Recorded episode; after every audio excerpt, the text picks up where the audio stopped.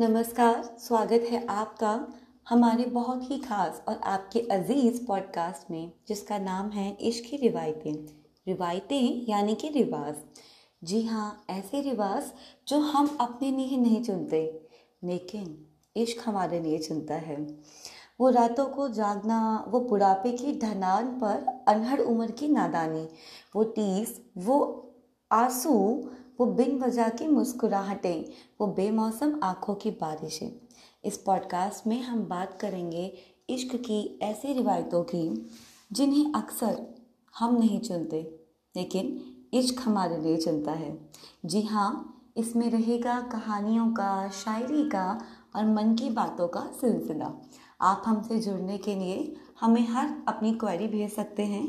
शनिवार को आपकी एक एक क्वेरीज का समाधान किया जाएगा।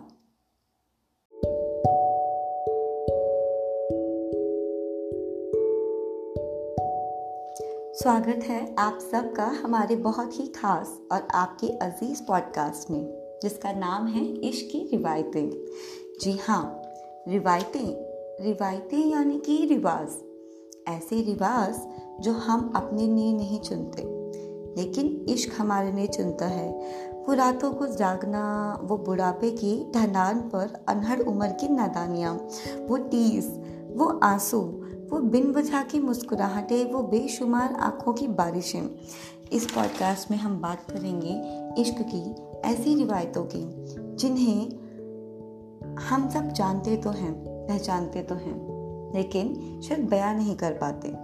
इसमें हम बात करेंगे कुछ कहानियों की, कुछ शायरियों की, कुछ बातों की। इन कहानियों में, इन शायरियों में, इन बातों में। आप अपने आप को कभी नम पनकों में बैठा हुआ पाएँगे तो कभी पनके झुकाकर हँसते हुआ पाएँगे। शायद जो खो गया है आपके अंदर, बरसों पहले, उस शख्स को खुद से ढूंढ लाएँगे। हमें लगता है कि प्यार बहुत देर से हुआ, या खो गया, या मिलके भी दूर हो गया, लेकिन जनाब, ये इश्क है। याद रखिए, सबसे खूबसूरत एहसास, आप इसे नहीं चुनते, ये आपको चुनता है। ज़िंदगी के हसीन सपने बुनता है। नाना कहकर भी सारी हदें पार करता है। जनाब, आप इश्क को नहीं चुनते, ये आपको चुनता है। जी हाँ हमारा साथ बनाए रखिए। ये सिलसिला, ये शायरियाँ, ये कहानियाँ जारी रहेंगी। आप हमसे जुड़ भी सकते हैं। अपनी मन की बातें हमसे शेयर भी कर सकते हैं। हम उनका जवाब भी पॉडकास्ट के ज़रिए देंगे और आपको अपने साथ शामिल करेंगे। तो आइए, निकलते हैं एक हसीन सफ़र पे, जिसकी ज़रूरत हम सबको है तो सही, लेकिन शायद महसूस नहीं करते हैं। थैंक यू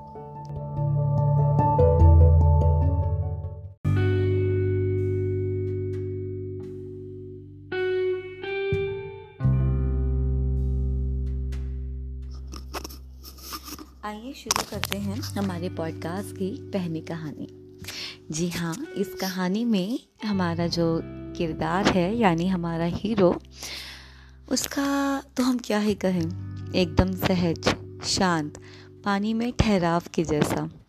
और नायिका, वो तो सच में हीरोइन जी हाँ एकदम मदमस अपने ही धुन में सवार, दोनों का मिलन ऐसा धरती और आसमान के जैसा। धरती और आसमान एक दूसरे से एकदम अपोजिट।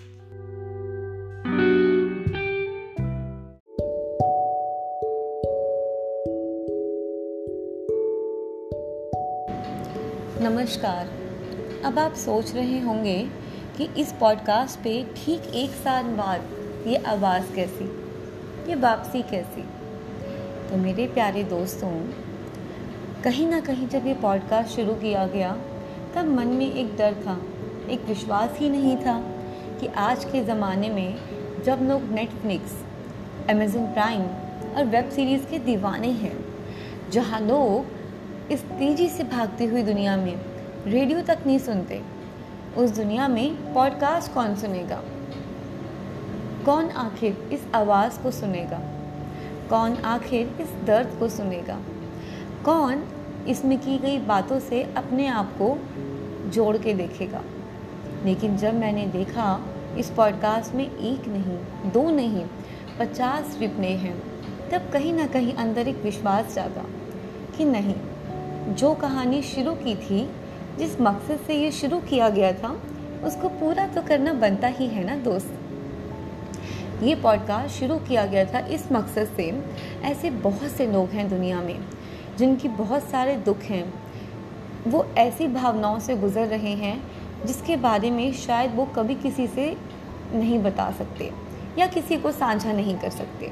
तो ये पॉडकास्ट था आपकी इंट्यूशन से जुड़ के, आपके अंदर की भावनाओं से जुड़ के शेर व शायरी पेश करने के लिए, और आपके अंदर के दुख को, ऐसी कहानियों को साझा करने के लिए, जिनको आप शायद अपने परिवार के सदस्यों, अपनी फैमिली मेंबर्स किसी के साथ नहीं कर पाते।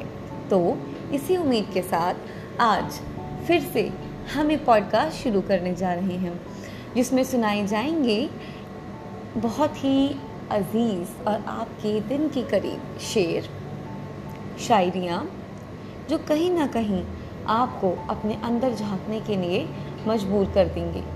जी हाँ इसकी शुरुआत पिछले साल 19 मार्च को की गई थी और आज फिर मार्च में किस्मत ऐसे मोड़ पर ले आई है कि जहाँ से पॉडकास्ट की शुरुआत हुई थी, वहाँ मैं फिर आ पहुँची हूँ। तो इसको तो शुरू करना बनता है ना दोस्त? आइए, निकलते हैं सफ़र पे।